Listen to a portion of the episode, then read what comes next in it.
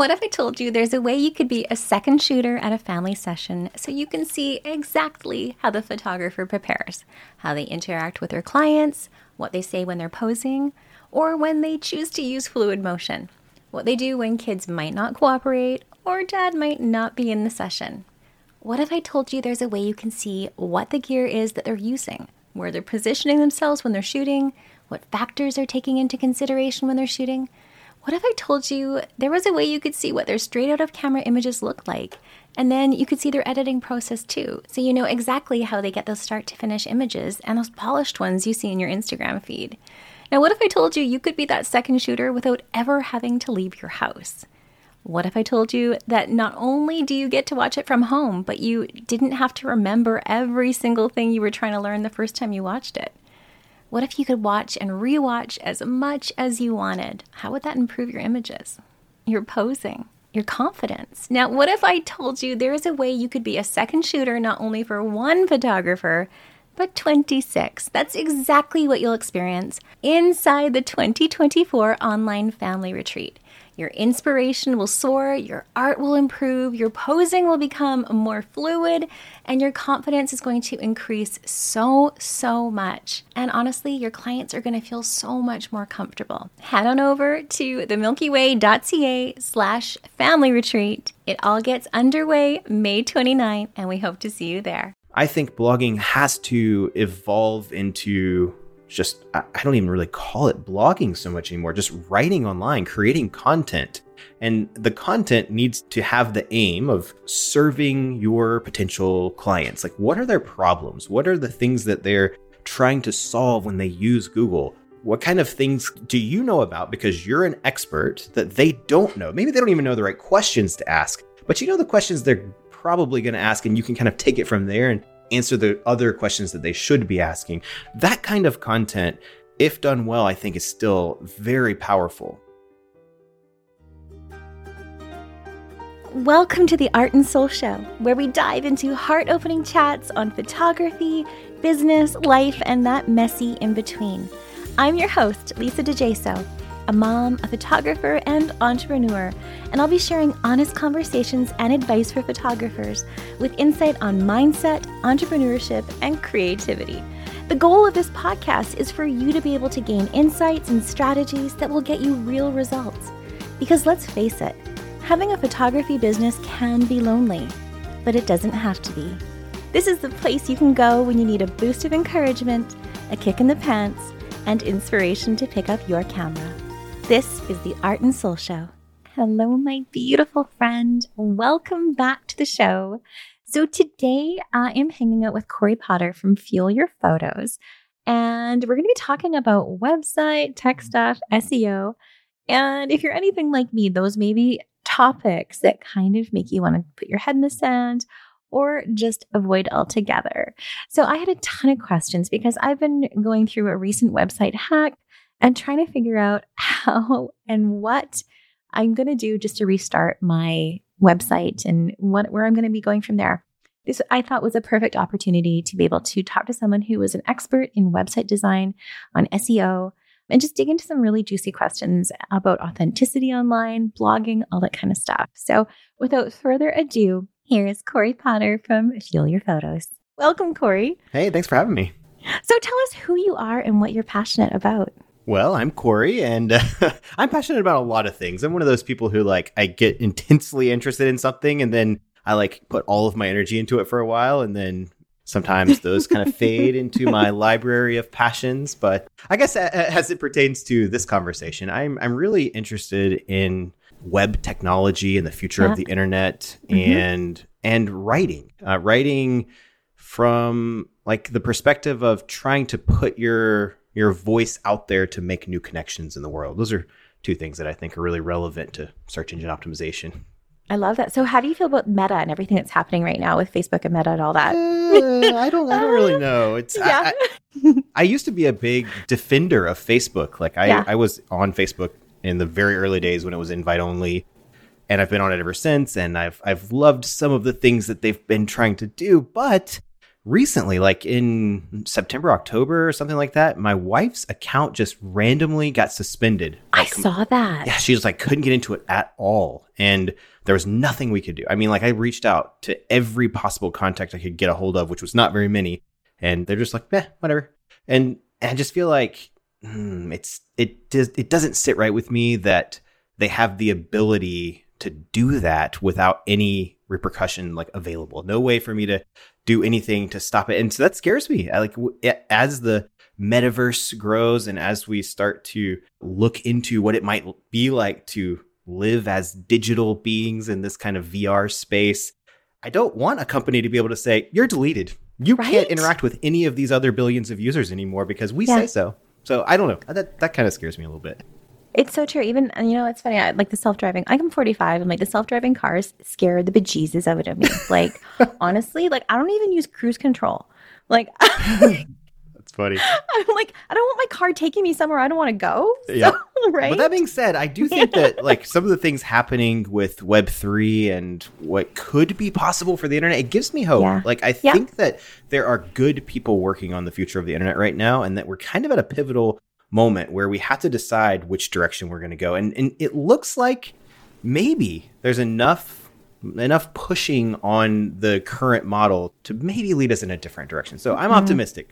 Hopefully that hopefully it'll go that way. I hope so too. Now, can we talk a little bit about fuel your photos and SEO and dive into a little bit about that because I think SEO and as soon as you hear it, photographers typically their eyes will start to glaze over and they're like, uh, did you just tell me that I have to do open heart surgery? so, right. So, can you kind of dial into what SEO is and why it's beneficial for photographers? Yeah. So, SEO stands for search engine optimization. And really, it's just about making your online presence more optimized for a search engine to be able to process and then display it to the right people whenever they're searching. So, all of these search engines use algorithms and all kinds of processes to try to understand the internet and then classify it and then serve it back in an ordered list whenever someone does a search. And as an SEO, my job is to try to figure out what are the factors that go into that decision making and how can I influence those factors. Mm-hmm. And it can be on my website or it could be with a variety of other things. Google is going to look at a lot of things these days to try to understand an entity or a business in this case, maybe a person, an author. And it's not just from your website. So SEO does mm-hmm. have more to do than just like putting some keywords in your title of your website. That's a big part of it. For most photographers, we when I talk about SEO, I'm generally referring to making your website more likely to be found in Google searches. Right. And I think many photographers, including myself, I may have stayed away a little bit from SEO because it feels overwhelming and complicated. So, how can we start to make it start feeling a little bit more user friendly so we can dive into it so we're not so overwhelmed? Yeah, well, I think it's actually you asked why is why is SEO important to photographers, and I think having that in your mind is is something that can help guide you for me, I think the important part of SEO that's different than a lot of other methods of marketing is that it, it becomes or has the potential to become a passive source of lead generation over mm-hmm. time. I, I think that in general, a lot of people get overwhelmed by SEO because they think I'm just starting and I need to get to the first page of Google, and that looks like a lot of steps. That's going to be complicated. I have no idea how to do it. But I will say that what Google is trying to do is to understand what are the actual best results. So if someone searches mm. for, you know, let's say family photographer, Columbia, South Carolina, Google says, okay, what factors can we look at to determine who are the actual best family photographers who are most likely to be able to serve this person right now? And I think that if you can if you can align your business goals with that, like how can I actually become the best?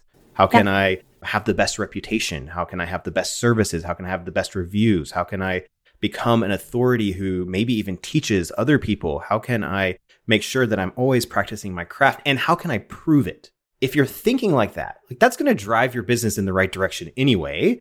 And in general, the consequence will be positive rankings on Google. So I, I think that it's something that you shouldn't think of as like I need to do all of this right now, but that you should try to be intentional about SEO over time and mm. you know start simple. Start with the yeah. simplest things that you can and then build on that as you go and know that it's mm. going to take a while. Love that. Now, what's your opinion on blogging? Because, like, is this still an effective use of photographers' time? I know, like, back in the day, like 2012, 13, 14, like, blogging was like the be all to end all. Mm-hmm. So, is that like an area that photographers should be spending their time when it comes to SEO?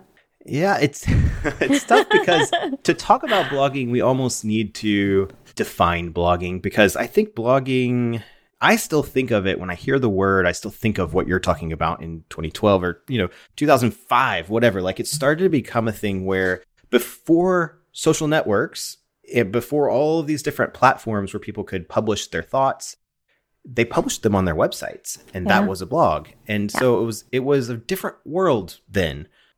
As, you know, things changed, I think there was kind of that weird middle spot in like 2000 let's say 8 to 2012 where especially in the photography space blogging was generally just like let's post every session put some yeah. keywords in the title and hopefully we're going to show up on google for those things. Yep. and that actually worked for a very long time. Like the thing is google didn't have a lot of content that would be like you know this family session in this park whatever. Like if if you just use those words you're likely to show up if someone's searching for anything related to that.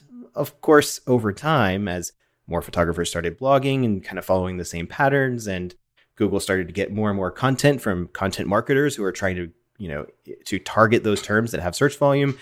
It just doesn't work as well to just post your sessions put some keywords in the title and hope that you're going to rank.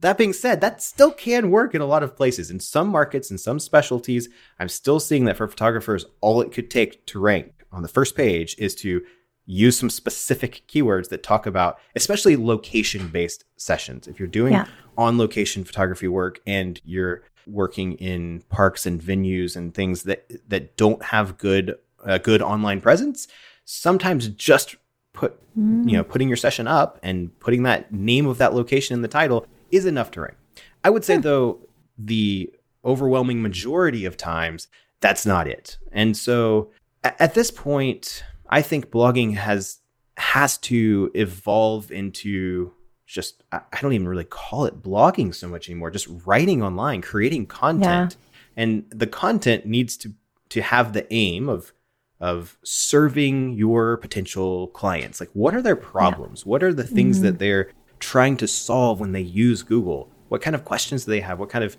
what kind of things can you do you know about because you're an expert that they don't know? Maybe they don't even know the right questions to ask, but you know the questions they're probably going to ask, and you can kind of take it from there and answer the other questions that they should be asking.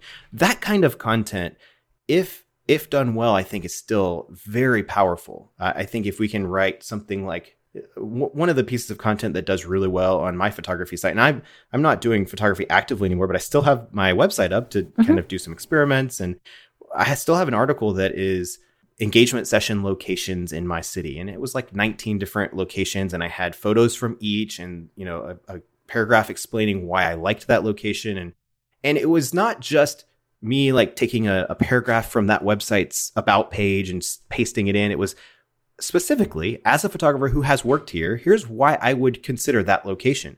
And that kind of guide, that that mm. list of locations that lets people get exactly what they're looking for, it does extremely well and it drives yeah. a lot of traffic from Google.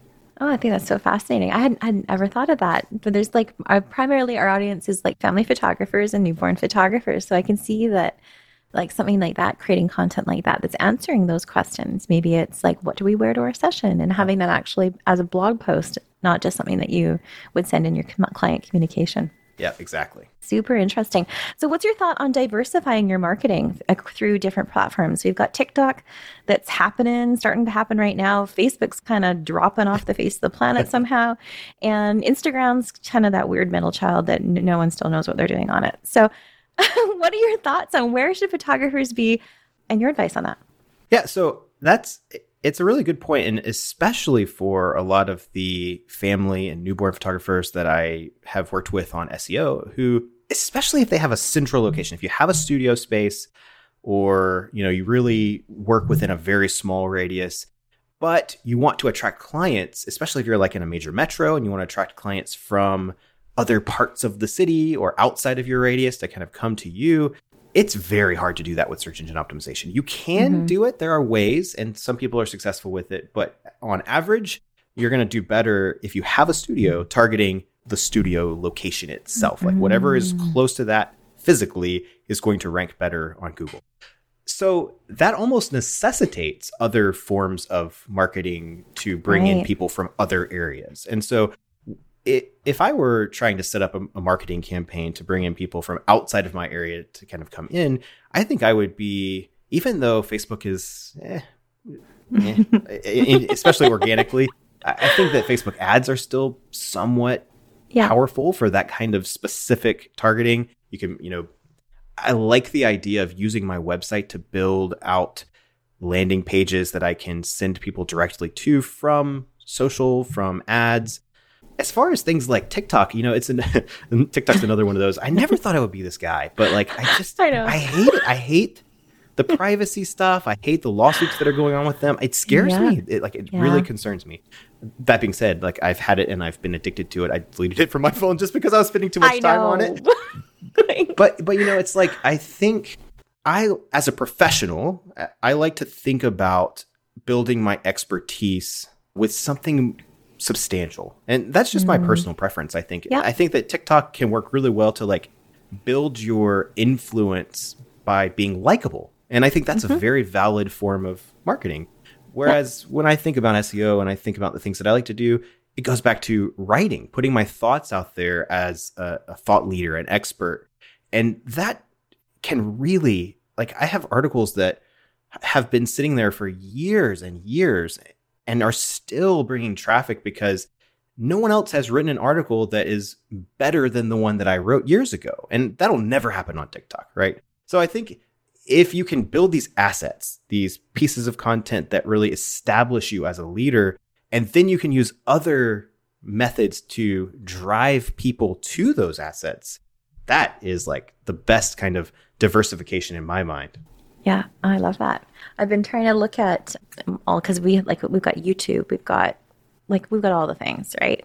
And I'm like I started to have to start thinking about them. Okay, well, what's my purpose and my goal with each of these platforms? And yep. each of them actually has a very different purpose. Yeah. I'm really finding that Instagram is more about like quick win education mm-hmm. and TikTok's more of like entertainment connection. Right. And, you know, YouTube, I probably haven't posted anything in two years, but somehow we've gotten some bunch of subscribers. So yeah. I'm to go back there. so I don't know. Yeah. Now I'm podcasting. so, right? So it's just, it's really interesting how there's just all these different ways to connect with your audience, whether yeah. you're a photographer or an, an entrepreneur too, and just really being mindful about matching. I guess, and figuring it out. Yeah, yeah, so, I, I think about that all the time. I was even thinking about that this morning. I was just, I was looking at my Instagram, and I hadn't posted in like, I haven't posted on my Instagram in so long, and I'm like, should I be posting here? And I was on Twitter yesterday. I'm like, should I be using Twitter? I'm like, right. I don't, I don't know because like, I don't know. there's, there's really good things about all of them. I have a YouTube yeah. channel and I, I have yeah. a couple of videos that have just like taken off. Yeah. And it's like, uh, do I want to, do I want to dedicate my attention to that platform? Yeah. Because I do feel like on a lot of these platforms, if you don't give it a lot of attention, at least for a while, you almost never build up momentum. And you're totally right. Like you, there's a different reason to be on each one and a different mindset that you need to have to be successful yeah. on each one. And so I, I think it's okay to like let your own personality and your own preferences kind of guide where you spend your time, do it in places that you're enthusiastic about. Like don't totally. don't go doing TikTok and just because just because everybody's doing TikTok. Yeah. You hate TikTok, don't do it because you're not going to yeah. be successful if you hate it, probably. Yeah. Yeah, I love that. I think that's so true. And it's like I was listening to a podcast recently. It was like, you know what? Nobody really knows what they're doing, especially when it comes to these like social media strategies and all this stuff. Everything's changing all the time. And just because like you had a big win one time doesn't mean that it's going to be like the same result every single time. Yeah. So stop like putting so much pressure on yourself and just start throwing spaghetti at the walls because you're going to you're going to get it to stick sometimes too. Yep. So, so it was like such good advice. I was like, okay, I've been overthinking this. Yep. Classic overthinker. yep. So, what would you say would be the first steps in starting to make your website SEO friendly? That's a great question. Okay, so the first steps, uh, it's it's hard because it depends on where you're starting because the first steps really aren't the same for someone who's been in business for 5 years and kind of already has a website that they like but isn't optimized versus like this person who is just starting their business today. Well, let me sh- share a story with you because my website got hacked in December and I still can't get into it. And I'm, I'm building a brand new website from scratch. Okay. So we could start with me. Yeah. yeah. Okay. So I do think that it's important to choose the right website platform in the beginning. Yeah. I'm very opinionated about this, but yeah. I do think that it's the, the most important thing is that you pick something that is both simple and future proof.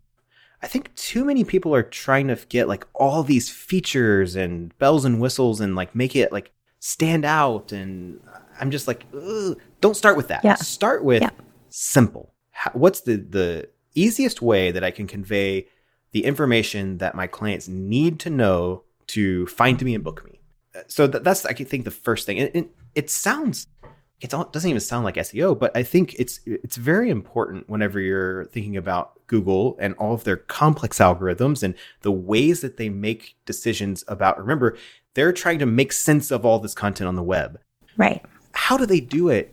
And and how can I make sure that no matter what kind of algorithm they're using, they can't make a mistake? Like this is yeah. very obvious that my site is about X and they couldn't think it was about anything else. So I think it, it sounds very simple, but I see so many photography websites. In fact, I was doing some website reviews in my Facebook group this morning, and uh, several of them that I looked at, I went on the site and I I I couldn't tell where they were. I couldn't tell yes. exactly what service they offered. And this is a, a major problem with photographers in my mind. They they try to get too greedy in a lot of situations where it's like, I specialize, and then they list like six or seven different specialties, and I serve all of these areas that are close to me and beyond. Like I'll travel around the world to, to serve you. It's like, okay, I get that. I get that. But if you if you really want to specialize, pick pick something. Pick one yeah. thing. If you want, so we're, we're talking about the first steps to making your site SEO friendly. If you want Google to rank you for a specific thing, you need to make sure that your site is very clearly about that specific thing. Mm. That's that's the first steps, I think. I love that. Full stop. Now, when it comes to, because I was on a WordPress site, and for me that was like overwhelming, and because I'm like, I don't know, I my business partner Aaron takes care of all the tech when it mm-hmm. comes to Milky Way. We have an amazing team, but when it comes to my photography business, I'm on my own. Mm-hmm. So I don't know how to do those things. And it's like not that I can't, it's just like I don't want to really learn. Yeah. So what would you recommend going with like a square space or like a Showit or like what like what should I do? Yeah, that's again, I'm very opinionated here. And I like a lot opinions. Of, a lot of people don't always agree with my opinions, but I, I generally do. For photographers, I still generally recommend WordPress, and it doesn't have to be complicated. Unfortunately, a lot of the uh, the sites, the themes that are out there for photographers are complicated.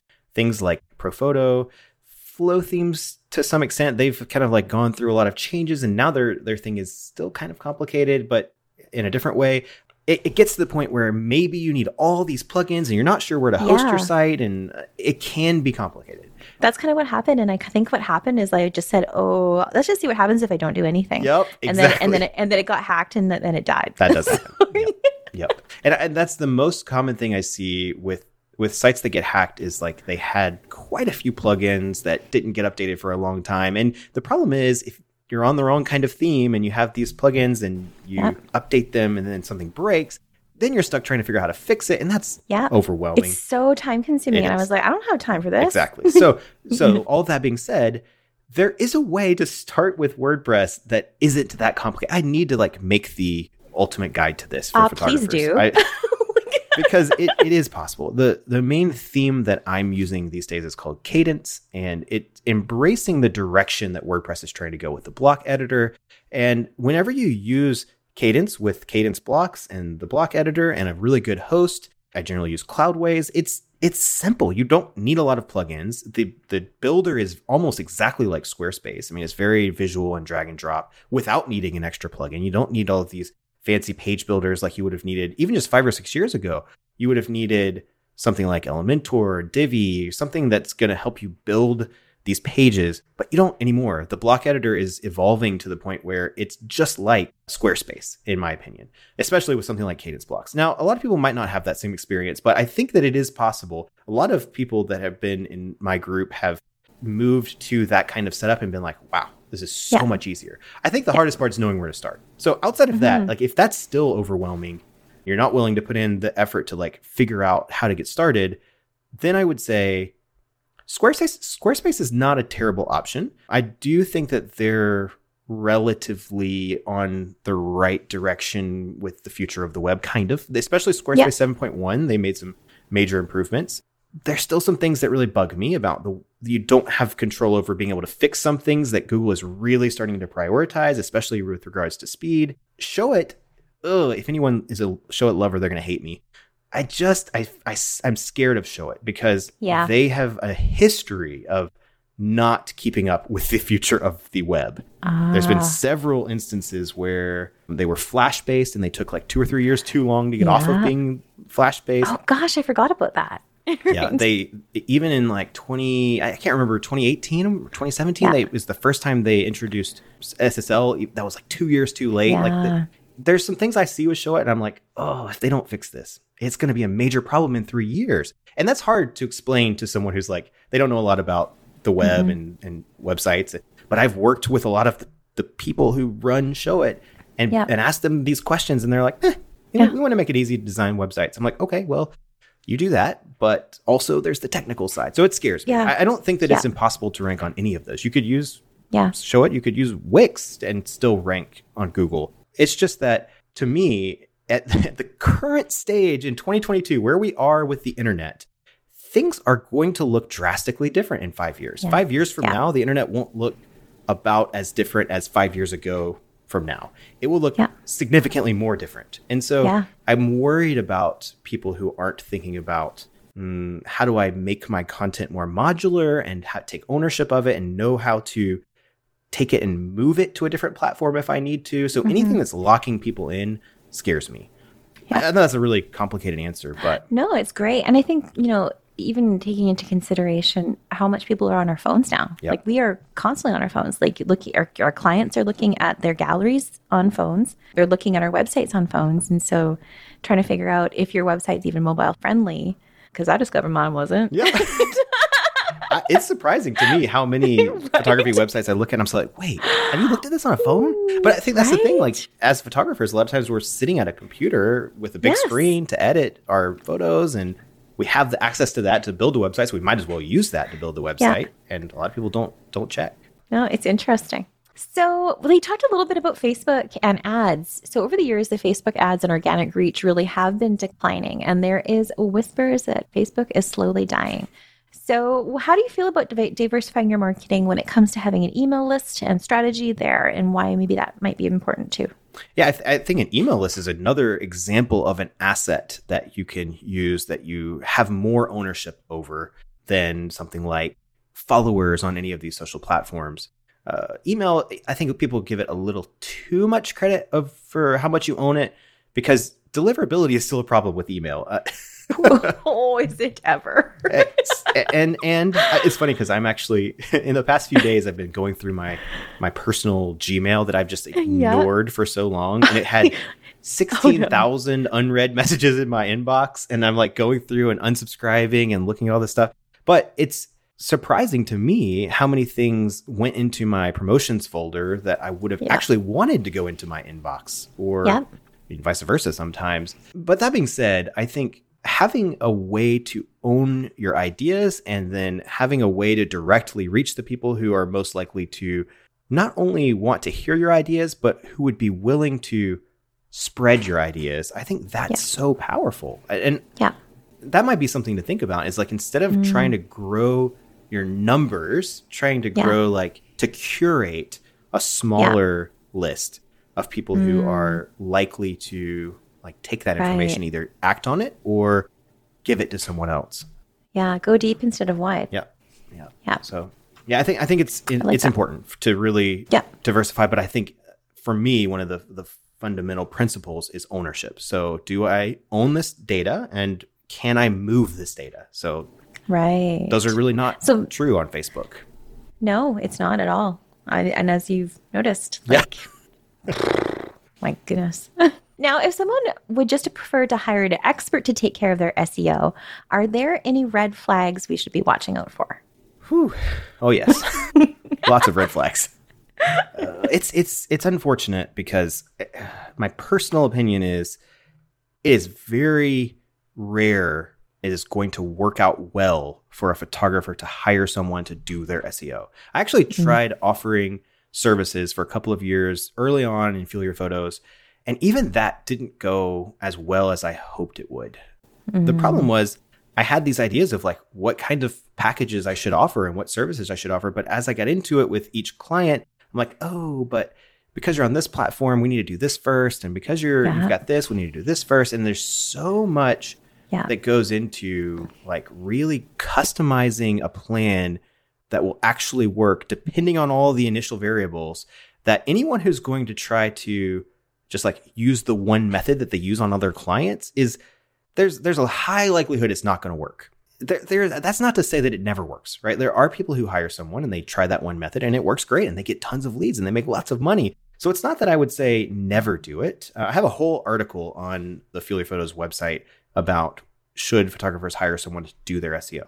And I t- I'm doing air quotes. I know they can't see that on the podcast, but do your SEO is like, what does Yeah. that even mean? First of all, you need to understand all of the tasks that go into helping your website rank on Google. And then I would say it's possible that you can outsource some of those tasks individually. I would Yeah. be okay with someone saying, like, I want to hire someone to write content for my website. Okay, like I've I've used copywriters to write sales Yep. pages. I've used even blog writers to write these kind of informational posts. Although I do feel personally that you'll get the most reach whenever it's genuine, like whenever it's unique Yeah. and from a unique perspective that only you can have. So hiring that Yeah. out is also, you know, your mileage may vary. Although I Yeah. I have this one example of an article that I paid sixteen dollars for someone to write, and it was it was about wedding planners in my city, Yeah. and I published it right after I got it back from mm. them, and it's ranking on the first page of Google for wedding planners in Columbia, South Shut Carolina the front door. and it's not even a good article. But it, so it can work. It can. It, it- but like that almost feels embarrassing for me. I don't want Yeah. someone to find that article, and it's not a good representation of No. me or my business. an authenticity as well. Exactly. Have you heard about like Jarvis AI? I have. The, um, I've- yeah. uh, have- Jasper have you now. tried They changed the name Would you- of it. Oh, they changed the name. yeah, okay. Disney start was going to sue them for using Shut Jasper because of uh, Iron Man Oh. Oh. or for Jarvis. Yeah, and Jarvis. Really? Yeah. That's hilarious. so uh, I've used it well, quite a not really, but Yeah. It's surprisingly good. That's the, Yeah. the problem is that you you can use AI writers to publish content that Google will think is good content. The problem is that I'm reading this content from so many of these writers. Like I'm in the the Jarvis group Yeah. and I look at some of the stuff they publish that ranks on Google and I'm like, but this is not even factually correct. It's not helpful for the the answers that you're trying to give. They're wrong answers. Yeah. It's like, why would we put this out into the world no. whenever it's just going to cause more confusion? That That can't be good for your brand. No. I will say though, a tool like Jasper can help people who have a significant writer's block. Like if you sit down and you open up a let's say a word processor and you look at it and it just gives you so much anxiety because you can't type the first words, that's a great time to use something like Jasper because you can just like tell it what you want it to be about and it'll get it started for you. It'll give you a whole first few paragraphs and you'll be like, ah, yes, that's a good direction. Or you can start it again and be like, that's a good direction. And so it can be very good for helping get some momentum going. Yeah, I, I like the tools that are out there. I just think what's going to happen eventually is that I, I, hmm, it's tough. It's tough because really what's happening Yeah. is there's this like AI war going on, right? Yeah. Google Yeah. has this AI that's trying to figure out what good content looks like. And the the AI behind something like Jasper is GTP three. It's actually a very good technology. If you are like if you know on your cell phone when you're typing something and it has like the suggested words that could be Mm-hmm. next up at the top, it's very similar to that. It's just a language prediction software essentially. And so it looks at all, you feed it a ton of text and it says, well, all the times that we've seen this word with these words behind it, the most likely next word is going to be X. And so they fill it in. And surprisingly, it makes coherent sentences. Yeah. And so, anyway, all of that to say, like, these, I think Google has enough money and resources that they're going to figure out a way to really combat some of that Mm. automated writing Yeah. and Yeah. really help the human writing I rise to the so. top. I hope so too. Yeah. Maybe they won't. But Yeah. I hope so. Yeah, there is there's just something with authenticity Yeah. and you know, you can tell when something's been written by a human and when it's been written by AI. Yep. I was doing I was trying to get some hooks and some stuff just from for social media things regarding newborn photography and oh my gosh, it was brutal and hilarious. uh, this AI knows nothing Yeah. about newborn photography. Not at all. It was like how to sausage wrap a newborn baby. I was like, that's not a thing, right? That's hilarious. Sausage wrap. right? I was like, uh, what? Yep. like, yep.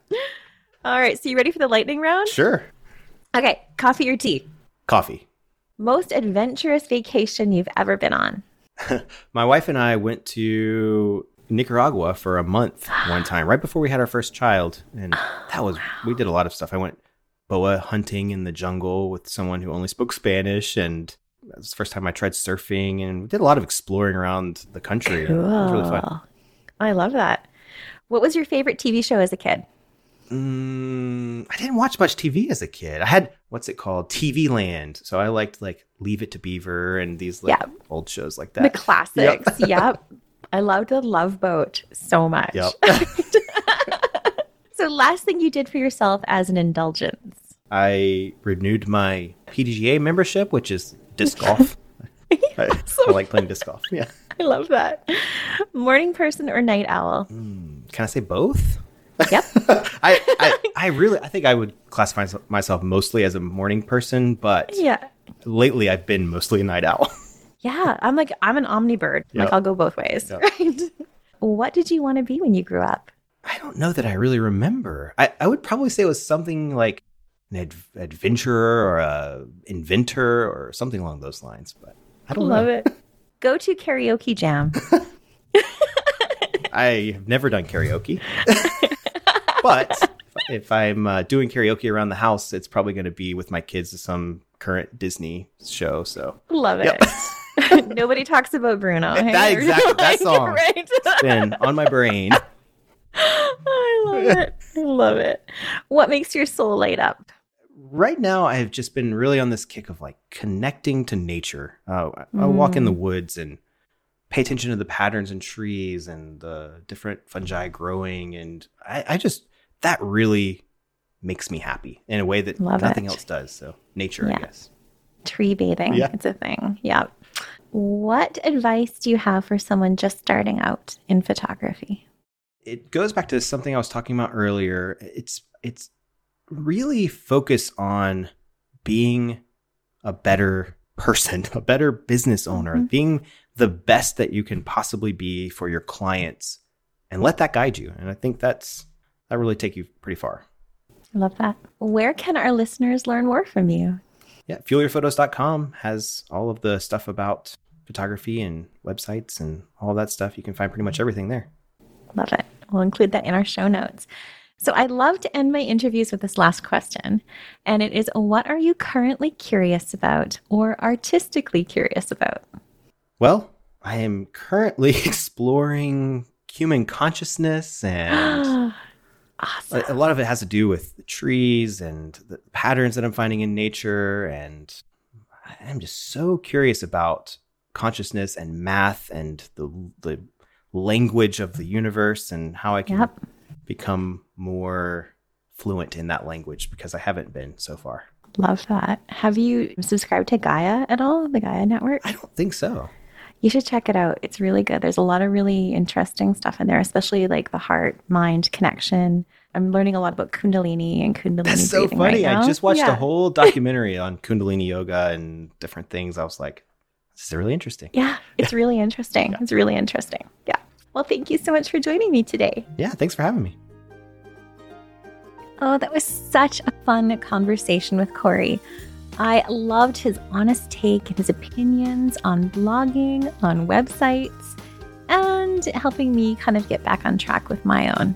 What uh, my challenge for you this week is to really assess blogging, your social media, different platforms, and really identifying if you're showing up authentically and if these are areas you even want to. Because a lot of the times we spend time plugging away at things that maybe don't bring us joy. And the juice of life really does come from the joy that we put into it. I love this podcast. I love showing up for you guys every single week and getting to have amazing conversations with really cool people and sharing them with you. And so that is where I want to focus my attention and time. And doing so, my YouTube channel definitely has taken a hit because I can't focus my attention on everything all at once. So I completely get it if you're struggling and you're trying to find the social media or the different platforms that really resonate with you. I totally get it.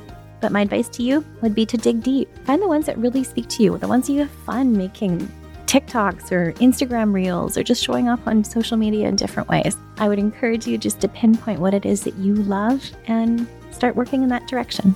I am sending you so much of my light and love today and every single day, and so much gratitude to you for tuning in every single week. And I will see you next time.